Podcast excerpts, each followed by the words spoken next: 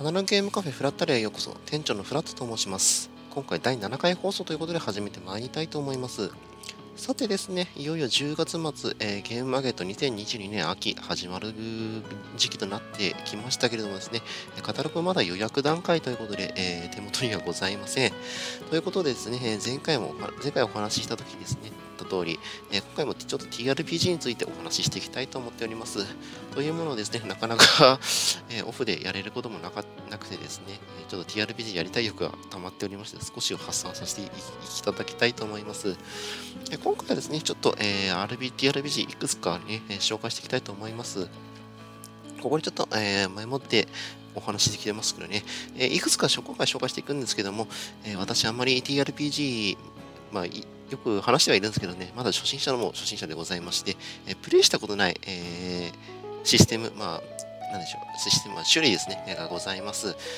こちらもですね、もちろん、えー、ある程度調べてですね、えー、間違いがないようにということで、間違いが、なるべく大きな間違いがないような、えー、感じで話していきたいと思ってますけども、えもし間違いがある等ございましたら、えごそがご了承ください。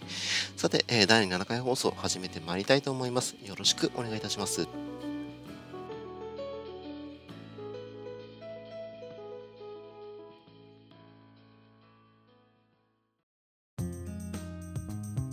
さて、ここからですね、TRPG の紹介少しやっていきたいと思います。えー、TRPG、まあ、その前に RPG ですね、普通のゲーム機でやるような RPG でもですね、えー、求めるもの、まあ、RPG について何をやりたいかっていうのはいろいろあると思うんですけども、えー、そのうちの一つ一つにですね、戦闘と強化なんてのがあると思います。例えば、まあ、普通に、え戦闘して自分を強化してさらに強い敵と戦っていくといった感じのやつですね。えこれはですね、よくハックスラッシュ、ハックスラなんて言ったりもしますけどね、えー、もしくはローグライク、えー、まあ、ハックスラッシュって言うとですね、よくまあ、本当に男女に潜って、えー、アイテムや財宝を見つけて、それを、え、それをもとにね、自分の装,、え、装備や、もしくは自分自身のレベルを上げたりして、え、さらに、え、さらに上の男女を目指していくといった形のやつですね。えローグライクっていうのはですね、まあ、よく言う、え、不思議のダンジョンシリーズなんていうのが、え、分かりやすいかと思うんですけどね、やはり、え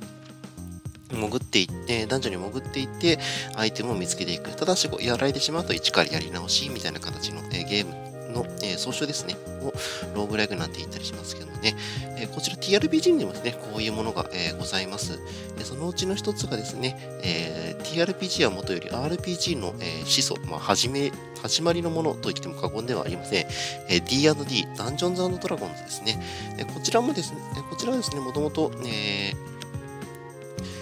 指輪物語などのね、えー、ハイファンタジー、えー、エルフや出てきて、ドワーフが出てきて、魔法剣と魔法で戦うような、えそういった世界観のことを言うんですけども、えそういった、え世界観に自分たちも、え自分たちが入って遊んでみ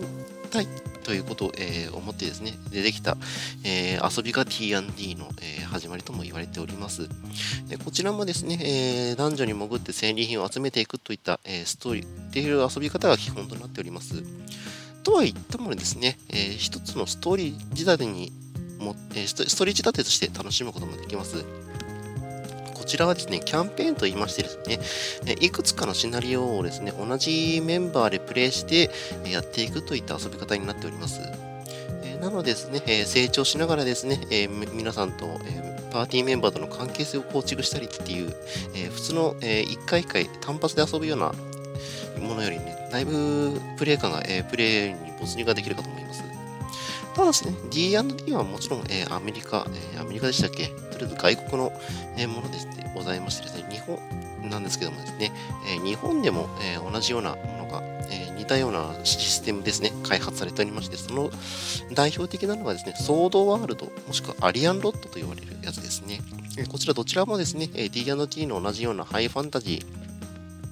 が、えー、ベースとなっております。えー、まあ、名前は違うんですけどもね、やはり、えー、ファファンタジーと聞いて出てくるような種族たちが出てきたりしてますけども、えーまあ、ソードワールドは結構、えー、ハイファンタジーがっつりしてるんですけども、アリアンロットの方に関してはですね、えー、追加データの方が、えー、必要になってきますけども、えー、転生者と呼ばれる、まあ、今流行りの、いわゆる異世界転生ですね、えー、をに、えー、なれるような、えー、データもあったりしてですね、ちょっとこっちの方がまあ絡めたかと思います。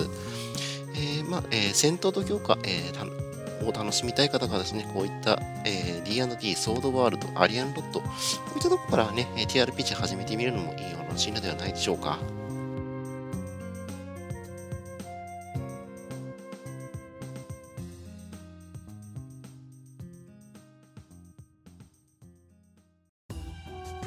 さて、えー、RPG に求めるもの2つ目としまして、大体ストーリーが上がるかもしれません。その、えー、ストーリーをメインに楽しむ TRPG になってものをちょっと少し紹介していきたいと思います。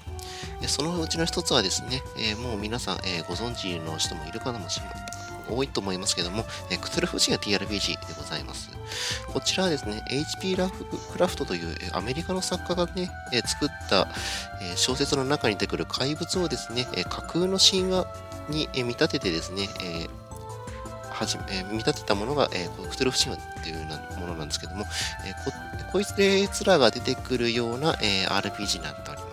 えー、ジャンルとしてはコズミックホラー、宇宙恐怖っていうんですかね、えー、になっておりまして、えー、プレイヤーですね、普通の一般人基本的には一般人となってですね、えー、神話生物、えー、まあ、簡単に言えば怪物でございます、に、えー、襲われてしまうという、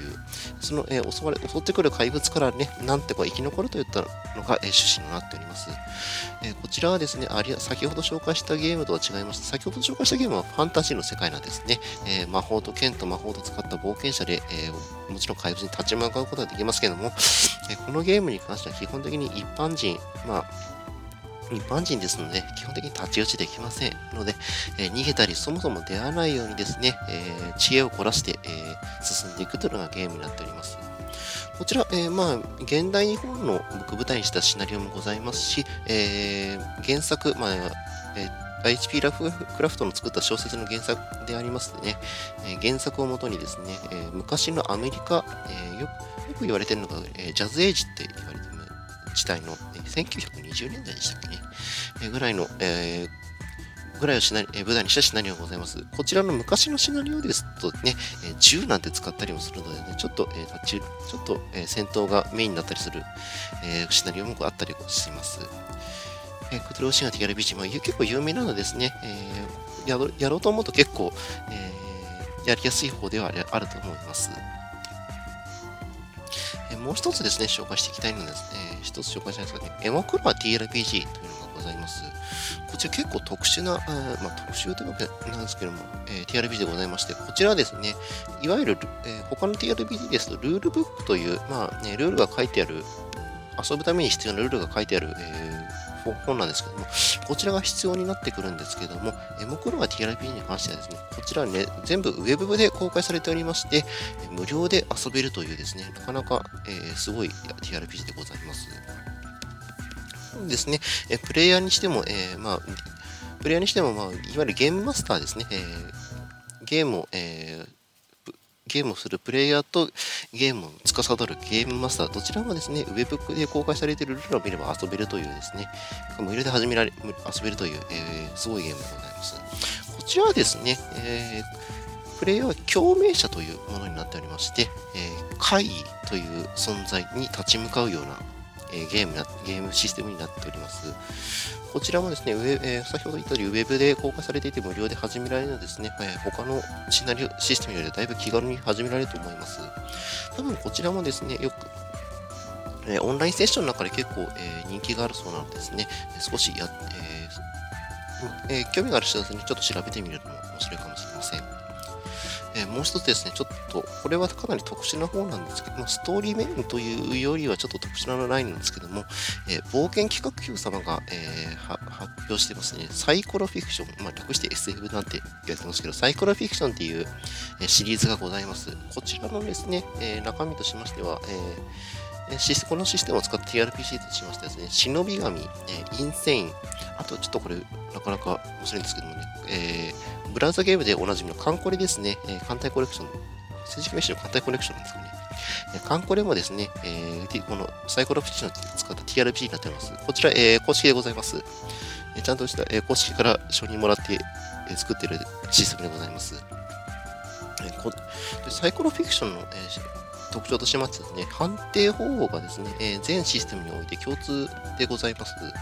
です、えー、共通ですねえ、共通ですし、あと、プレ,、えー、プレイヤーを作るキャラクターのね、えーャラクターの能力に関しても結構特徴、えー、共通な部分がございましてですね、それを使ってですね、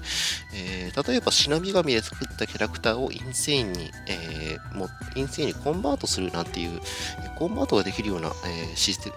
えー、システム間でコンバートができるような、えー、ものになっております。こちらもですね、え結構有名なもの、まあ、忍び神やインセイン、え結構、このシステムの中で有名ですね。遊ばれたり、えー、システム、えー、リプレイがあったりするかと思います。えこちらもですね、ちょっとやってみたいという方は、えー、少し調べてみてはいかがでしょうか。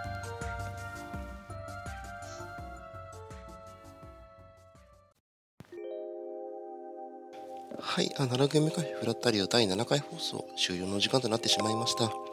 えー、これで、これ今回、えー、TRPG 何本か紹介しましたけどもね、え、この中でも少し、え、やってみたいなという、えー、TRPG ございましたら幸いでございます。さて、次回、えー、第8回放送なんですけどね、いよいよゲームマーケット2022年秋、え、開始直前ぐらいの放送になるかと思います。え、カタログも多分発売されていると思いますので、またカタログを見ながら気になるゲームをピックアップしていきたいと思っております。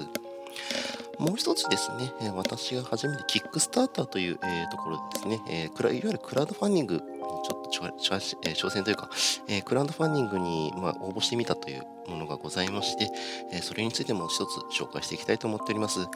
え第、アタノゲーム会ウラタイ第7回放送終了のお時間となります。え今回も来店ご来店ありがとうございました。次回もご来店をよろしくお願いいたします。